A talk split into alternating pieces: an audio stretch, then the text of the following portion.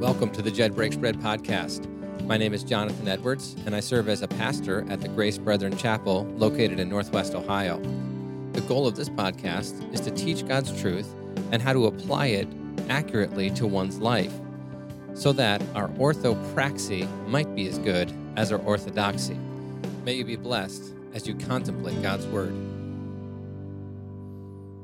Well, greetings, saints and fellow bond slaves of Jesus Christ.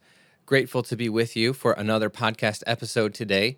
And today we're going to be looking at something that is rapidly um, gaining traction in our popular culture. And it's it's gaining so much traction that I've even seen a, a church in my local area advertising on behalf of this campaign and uh, communicating that they're going to be talking about and discussing this particular campaign during their Sunday morning worship services. Now, you may be asking, well, you've probably already seen the title. You know what I'm talking about, and that is the He Gets Us campaign. The He Gets Us campaign. And you can find their website at uh, hegetsus.com. This campaign began sometime in 2022, to the best of my understanding. It began in 2022, but they really gained notoriety. They really gained attention for their ads during the Super Bowl. Now, if you're an American uh, or really anyone in the world, you should know that Super Bowl ads are not cheap. I believe the I believe the cost of the Super Bowl ads for the 2023 Super Bowl that just occurred uh, in February of 2023 was around $7 million for a one minute time slot. $7 million for a minute time slot. And this particular campaign, which um, is purporting to communicate truth about the life of Jesus Christ spent, uh, you know, somewhere between 3.5 and 7 million dollars to have their ads run during the Super Bowl. And obviously, this caused a lot of attention. It brought a lot of attention to them, which is the reason why you do a Super Bowl ad in the first place, right? We do a Super Bowl ad to get eyes on our product. And that's why they're so expensive. The Super Bowl continues to be one of the most well known, or well watched events in the entire world. Now, the He Gets Us campaign gained a lot of notoriety from this particular advertisement that they ran. And, you know, I've thought about it for a while and I already had some other podcasts scheduled. And so it's taken me a little bit to get to reviewing the He Gets Us material and um, doing a deep dive in it to see whether it's biblical or not. Is this something that Bible believing Christians should embrace. And I'm going to just let the cat right out of the bag right from the get go. And I'm going to say no, Bible believing Christians, Christians who claim to have a true love for Jesus and who claim Jesus as their Lord and Savior, should not embrace the He Gets Us campaign. We should not embrace the He Gets Us campaign for three specific reasons. Number one, they misunderstand the mission of Jesus. Number two, they practice eisegesis, not exegesis. And number three, they make too much of Jesus' humanity. And if time permits, I have a bonus reason why Christians, true Bible believing Christians, who love Jesus and want to serve Jesus and want to see Jesus' name made famous in the world through the preaching of the gospel, I have three. Re- these three reasons are why you should not embrace the He Gets Us campaign. Okay, so first of all, the He Gets Us campaign misunderstands the mission of Jesus. Let me just read to you from their website. These are their words. And now I took this from their website on March 23rd and March 24th of 2023. So, as you know, people can change, edit, alter their website at any particular moment in time. What happened to me a few years ago when the Black Lives Matter uh, campaign came out is I did a podcast exposing Black Lives Matter. And uh, not because of me, but other people did this similar podcast, people who are much more well known and more famous than me. They changed some of the information on their website. So take this for what it is at this present moment in time. The He Gets Us campaign mission statement on March 24th, 2023 is this He Gets Us is a movement to reintroduce people to the Jesus of the Bible and his confounding love and forgiveness. We believe his words, for example, and life have relevance in our lives today and offer hope for a better future. Okay, on the surface, that doesn't sound too bad, but if you really know your scriptures well, and if you're really familiar with the life of Jesus, and you really understand the life of Jesus, you would know that this two sentence mission statement is sending up massive red flags. Massive red flags. Is it true that Jesus practiced love and granted forgiveness? Yes. Yes, it is true. However, the way that Jesus practiced love and the reason why he granted forgiveness is totally undefined on the He Gets Us website. It's totally undefined. And so that leaves it up to every individual who encounters this statement to define the confounding love of Jesus and the forgiveness that Jesus offers. I will be fair to them and say that they do have an article talking about the incredible forgiveness of Jesus. But nowhere in there do they talk about repentance of sin as the basis for Christ's forgiveness. They just talk about the fact that if you forgive, it helps you release anger and frustration towards the person who whom you are forgiving. All right? That what they have promoted here is not the mission of Jesus. Okay? Now, I grant you this. Jesus did do loving acts, but his loving acts were designed to point people towards God the Father and their need for a savior. The miracles that he did, the healings that he performed were to confirm the truth of the message that he was proclaiming. And the forgiveness that Jesus offered was always based upon repentance. It was never just a blanket forgiveness. It was never just a forgiveness that said, Well, I know, I know that you've fallen short, therefore I forgive you. No, you know how we know that it wasn't just a blanket forgiveness? Listen to the topic sentence of Jesus' first public sermon, recorded in Matthew 4:17. Repent, for the kingdom of heaven is at hand.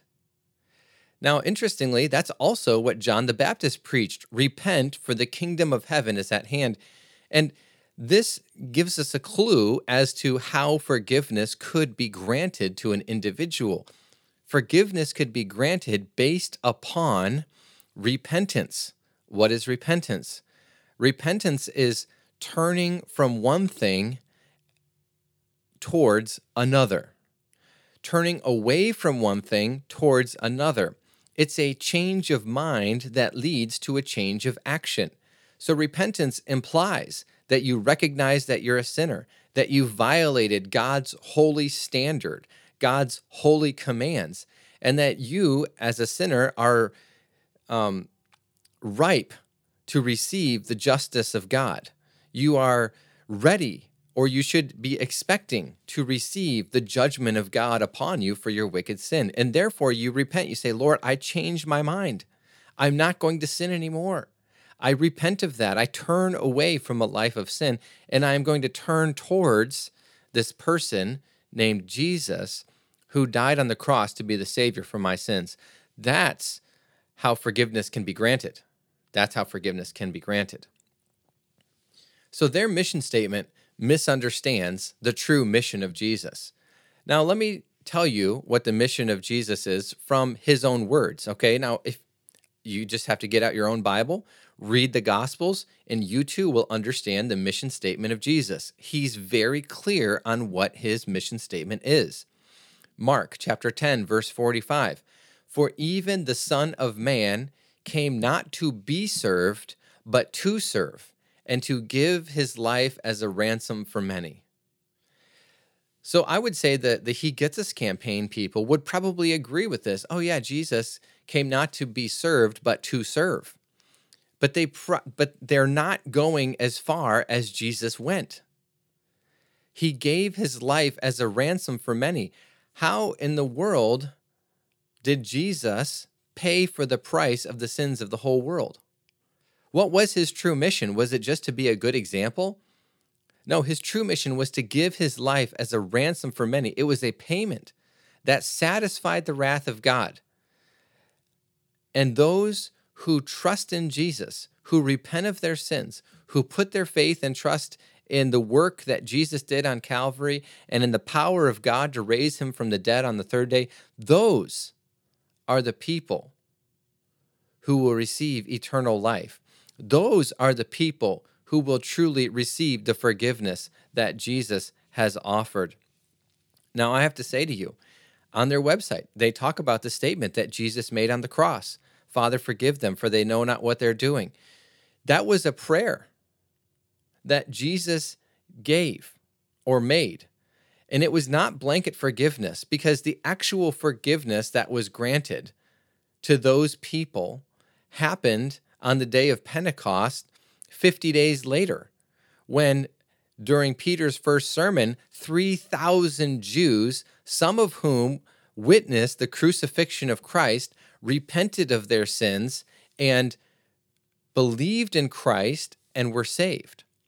And so Jesus' words on the cross, Father, forgive them, for they know not what they do, was a plea from the Son to the Father to not hold this sin against them as quote unquote the unforgivable sin. Jesus was asking the Father not to count this, not to prevent them from repentance because of the fact that they were shouting, Crucify him, crucify him, and were there mocking him. Now, Paul, in the book of Romans, explains even further uh, and in more detail the mission of Jesus Christ. Listen to what Paul writes in Romans chapter 5, verses 6 through 8.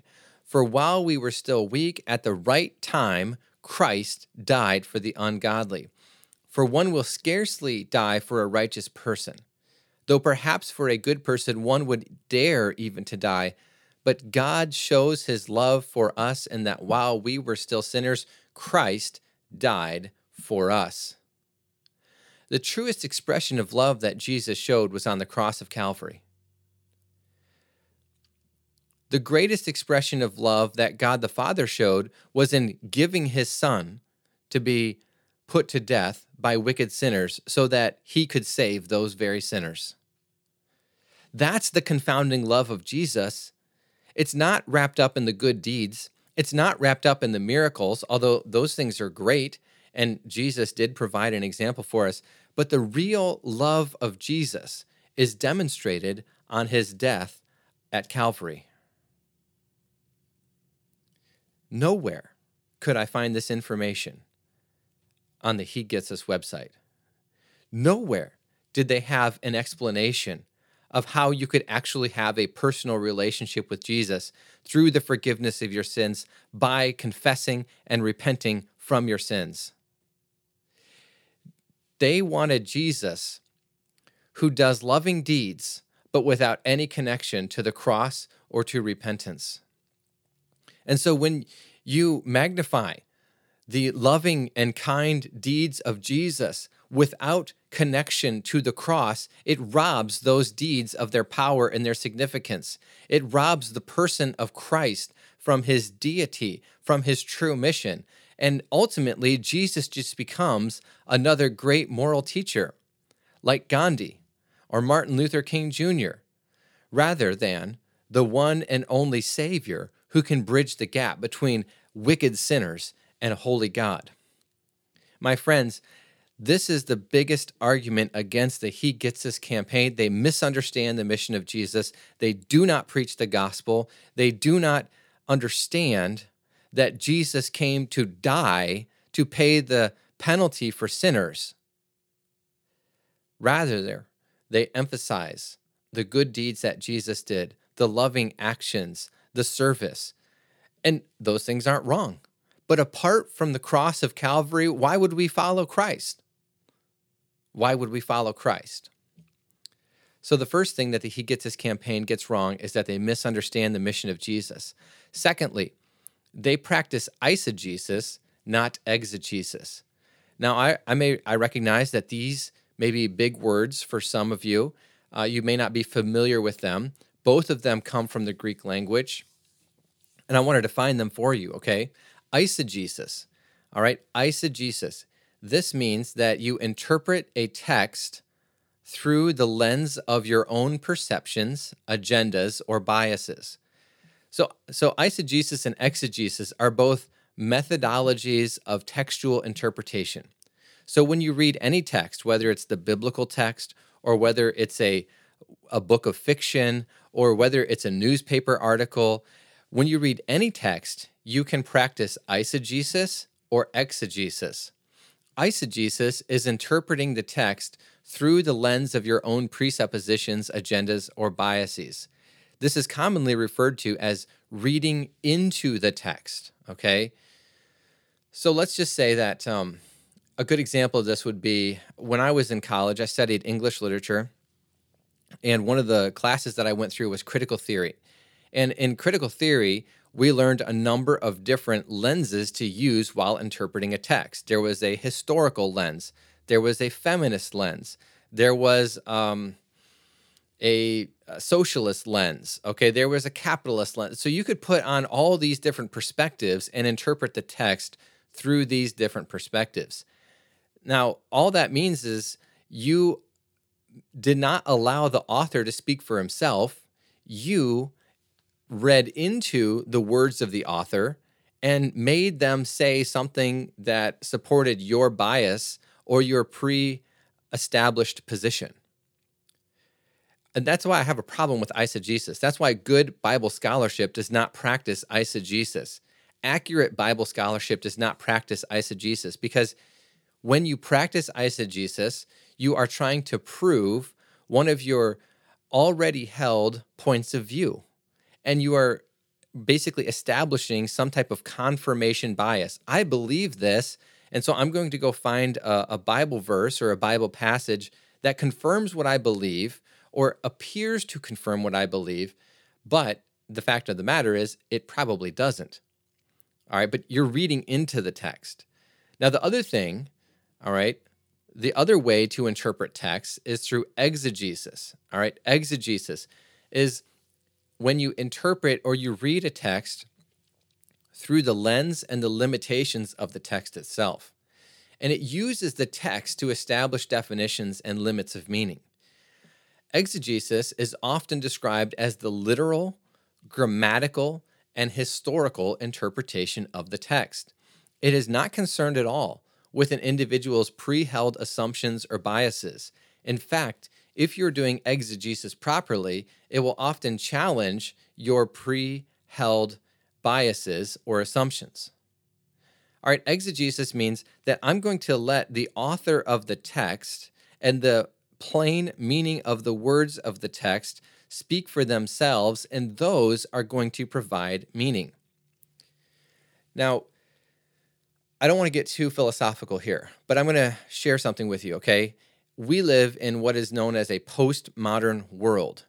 And one of the main tenets or main pillars of postmodern thinking is that you can define truth any way you want to. And because of that, it's very difficult to have conversations with people because you can use a word and somebody can have a different definition for that word than you have. And and so you're talking past each other all the time because of the different definitions that are used. Exegesis seeks to use the historically established definition of a word and all the other words in the text and it works hard to try to f- find the exact meaning of a particular word it's true some words have multiple meanings. If you go to the dictionary and you look up a word, you'll see like a one, two, three, four. Sometimes it's A, B, C, D. And there, those are different levels of meaning or definitions of meaning that that word can have. If you're practicing exegesis, you're going to find the correct meaning of the word for that particular text and context. Okay? Exegesis, if done well, will result in different people coming up with the same interpretation. So I could look at a text of scripture and you could have somebody, I'm just going to pick somebody famous, like a John MacArthur look at a text of scripture. You could have somebody like a um, Justin Peters look at a text of scripture. You could pick a believer from China or India or Africa and have them look at a text of scripture. And if we're practicing proper exegesis, the the interpretation of the text that we come up with is going to be extraordinarily similar. And that's the consistency of exegesis. It's similar because it's based on a objective standard of interpretation, which leads to an objective interpretation, which leads to clarity in regards to what God said. That's very important. Without exegesis, you don't have clarity as to what God says. You end up with what I think God says, or what God says to me, or what God said to you over there is different than what God said to me. So just go ahead and do whatever you want to. Now, how do I know that the He Gets Us movement practices eisegesis? Well, in their own words, here's what they say We look at the biography of Jesus through a modern lens to find new relevance in often overlooked moments and themes from his life. They've just told you their interpretation philosophy. They're looking at the text of Scripture from a modern perspective to find new relevance. So they're they're putting on glasses of postmodernism as they look at the life and times of Jesus and they are trying to find new relevance. So they're actively reinterpreting what Jesus has said. They're reinterpreting what has been communicated about Jesus by eyewitness testimony. And they are making it into whatever they want, whatever is relevant to them. It's new relevance, not old relevance, new relevance. So it could be new today, and next week it could be something else new, and the week after that could be something else new. Now, think about this the New Testament has been around for nearly 2,000 years. It's been finalized in its canonical form for nearly 1,600 years.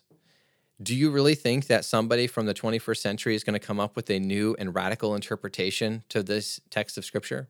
No, they're not.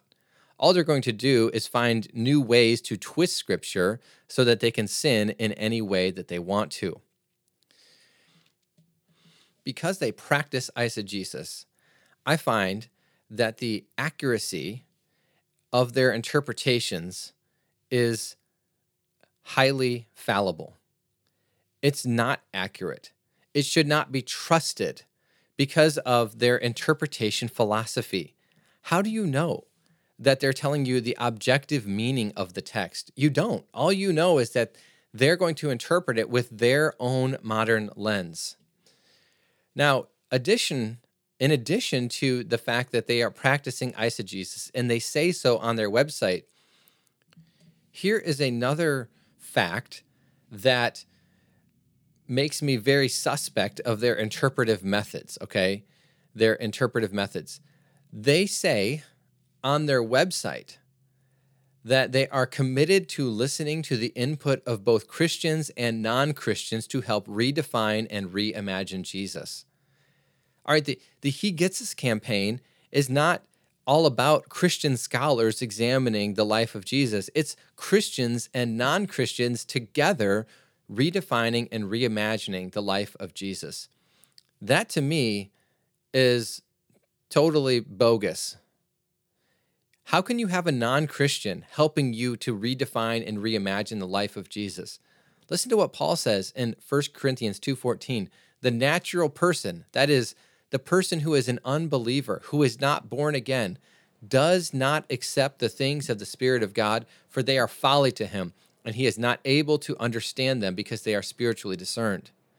Again, in 2 Corinthians chapter 6 verse 14 and 15, Paul says this, "Do not be unequally yoked with unbelievers, for what partnership has righteousness with lawlessness, or what fellowship has light with darkness? What accord has Christ with Belial, or what portion does a believer share with an unbeliever?" The fact that the He Gets Us campaign is trying to take all kinds of different individuals and put them together and reimagine Jesus tells me that it's not a genuine effort to discern the Son of God. What this is, is a genuine effort to remake Jesus into the image of fallible man. We have taken the lofty Jesus from the scriptures. We have taken Jesus who is holy, Jesus who is righteous, Jesus who is almighty. We have taken that Jesus and we have tried to bring him down to our level. And so their Jesus is an idolatrous Jesus. It's not a true depiction of Jesus. That's the second reason why we cannot trust the He Gets Us campaign. And that actually leads right into the third point that I have, which is that the He Gets Us campaign makes too much of Jesus' humanity. What do I mean by this? They make too much of Jesus' humanity. Let's first ask this question Was Jesus a human? Yes, he was. Did he face the same temptations that all humans face? Yes, he did. However, however, he was also 100% divine. Philippians chapter 2 verses 5 through 11 describes the unique nature of Jesus Christ, the Son of God. He existed in the form of God, but he put aside the independent use of his divine attributes in order to be made in the likeness of man. This was an act of great humility on the part of the Son of God. And he was made in the image of man, and as a result of that, he suffered as men suffer. Was he lonely? Yes. Was he tired? Yes. Did he go hungry? Yes. Did he become tempted by sin? Yes, we know that. Satan came to Jesus in the desert and tempted him with sin. And yet, so, so Jesus does understand the struggle of humanity. All right? He does understand what it's like to be human. And that's why the author of Hebrews can say in Hebrews chapter 2, verses 17 and 18, therefore he had to be made like his brothers in every respect, so that he might become a merciful and faithful high priest in the service of God to make propitiation for the sins of the people. For because he himself has suffered when tempted, he is able to help those who are being tempted. And again, in Hebrews 4:15, for we do not have a high priest who is unable to sympathize with our weaknesses, but one who in every respect has been tempted as we are, yet without sin. So, does Jesus get us in terms of our humanity? Absolutely, he does. He can sympathize with us, he understands our weaknesses. But and here's the rub we fail to recognize that the injustices we experience as humans and the struggles that we deal with, the temptations that we face, we, we the He Gets Us campaign fails to recognize that these are all because of the effect of the curse of sin in our lives. They are due to the curse of sin that has been um, placed upon all of creation through the single sin of Adam in the Garden of Eden. So we, because we are sinners by nature, in some way, we have deserved or earned these injustices as a natural consequence of sin. Now, I'm not saying they're right, but we deserve it. We have earned it. It is the natural consequence of sin. But Jesus never sinned. Therefore, he did not deserve any injustice. He did not deserve any suffering. He did not deserve any mocking, any scorning, any reviling. He didn't deserve to be put to death. He did not deserve any of that because he never sinned. And yet, he endured it all for the sake of the cross. He endured it all so that he could reconcile sinners to a holy God. He endured it all because he was not just a man, but he was the God man. And his goal, his purpose, was to do the will of the Father who sent him. He never ceased to be deity. It was not possible for him to sin, even though the temptation was real. He did indeed forge an example of faith for us. He pioneered a pathway. That's Hebrews chapter 12, verses 1 through 3. He was the author and perfecter of faith. But, but, he's not like us also. And so they make too much of Jesus' humanity by emphasizing his humanity and de emphasizing his deity. This is how they make a Jesus in the image of man. Oh, look, Jesus was just like you. Well, he was, but he wasn't. All right. And, and that's the tension with the Son of God. Jesus was like us, but he was totally unlike us. And, and that's one of the beautiful things about the person of Jesus Christ. Yes, he was tempted in every respect as we are, but without sin man, that that feels good to know that Jesus has suffered and endured the same temptations that I suffer and endure. On the other hand, on the other hand, Jesus was divine. I'm never going to be divine. I'm never going to be divine like Jesus. I, I will have a resurrected body someday. I will be free from the very presence of sin. My body will be transformed, but I will never be divine. And so the He Gets Us campaign makes too much of the humanity of Jesus. And that's part of how they make an idol out of Jesus in the scriptures.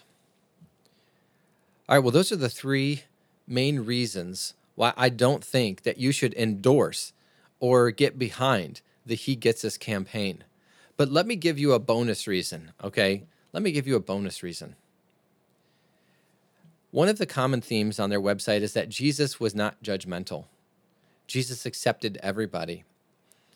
The Bible, however, and Jesus himself says that he will judge every person. Now, listen to John chapter 5, verses 22 through 29. These are the very words of Jesus himself. For not even the Father judges anyone, but he has given all judgment to the Son so that all will honor the Son, even as they honor the Father. He who does not honor the Son does not honor the Father who sent him.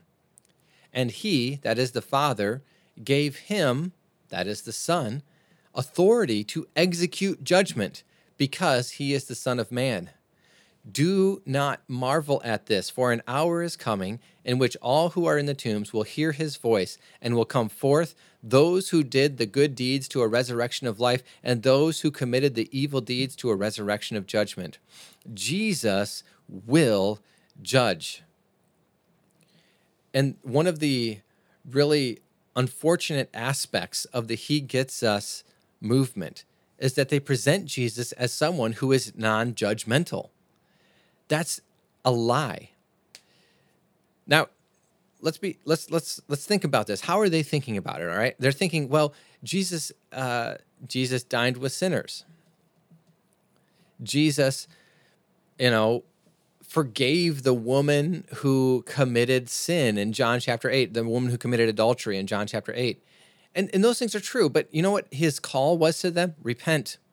It is not those who are healthy who need a physician, but those who are sick. He is referring specifically to spiritual sickness and their need for a savior from their spiritual sickness, which is sin. And to the woman in John chapter 8, he said, Go and sin no more. Did he execute the exact judgment that she deserved at that moment in time? No. But I can promise you this if she didn't go and repent, there will come a day when she faces the judgment of Jesus you cannot read the Gospels and read the epistles and look at Jesus and his mission and walk away thinking, man, Jesus is going to accept me just as I am. No big deal. If you come away with that understanding of the Son of Man, with that understanding of the gospel, you are incorrect. You have read into the text what you want to see. You are not seeing what the text says. Is Jesus willing to accept every sinner who repents? Absolutely. But the key word there is every sinner who repents. Who repents. I'm going to take you to a passage that I think helps to define this very clearly. 1 Corinthians chapter 6 verse 9. Do you not know that the unrighteous will not inherit the kingdom of God? Do not be deceived. Neither fornicators, nor idolaters, nor adulterers, nor effeminate, nor homosexuals, nor thieves, nor the covetous, nor drunkards, nor revilers, nor swindlers will inherit the kingdom of God. Do you know what? In that list, in those two verses, exists every single person who's ever lived on the face of the earth. We've committed one of those sins, if not multiple of them. But here's the great news such were some of you, but you were washed, but you were sanctified, but you were justified in the name of the Lord Jesus Christ and in the Spirit of our God. You were a wicked sinner. But if you have repented, if you have put your faith in Jesus, you are now justified. You are now sanctified. You have been cleansed of your sin, and you have been declared righteous in the sight of God, and you are a child of God. Jesus will judge. And to those who have not repented of their sins and placed their faith and trust in Him as Lord and Savior, those individuals will perish. They will stand at the great white throne judgment. Their deeds will be found lacking, and they will be cast into what God calls the lake of fire to suffer a conscience existence of torment for eternity future. There is no getting out. Jesus is judgmental. He will make a determining judgment about your eternal destiny. And so you better make sure that you've done what you need to do to be right with Jesus. You need to do repentance. You need to practice humility. You need to live in obedience to the commands that He has given. My friends, the He Gets Us campaign doesn't get it. They don't get it. They are a recycled liberalism. And my friends, we cannot tolerate that. We cannot associate with it. We can't be a part of it. Please, please do not get behind He Gets Us. All right, I know that today was a bit of a rant, but it's a well deserved rant because it's really irksome when people misrepresent the person of Jesus Christ. It leads people astray. This is exactly what Satan wants. Satan loves the He Gets Us campaign. Therefore, you should not. You should not. All right. We'll be back in two weeks with another episode. Uh, again, if you have suggestions, please email me, gracebrethren.chapel at gmail.com. That's grace, B R E T H R E N, chapel at gmail.com. And I'd be happy to um, take one of the topics or suggestions that you have and turn it into an, a longer episode. All right, thanks so much. God bless you.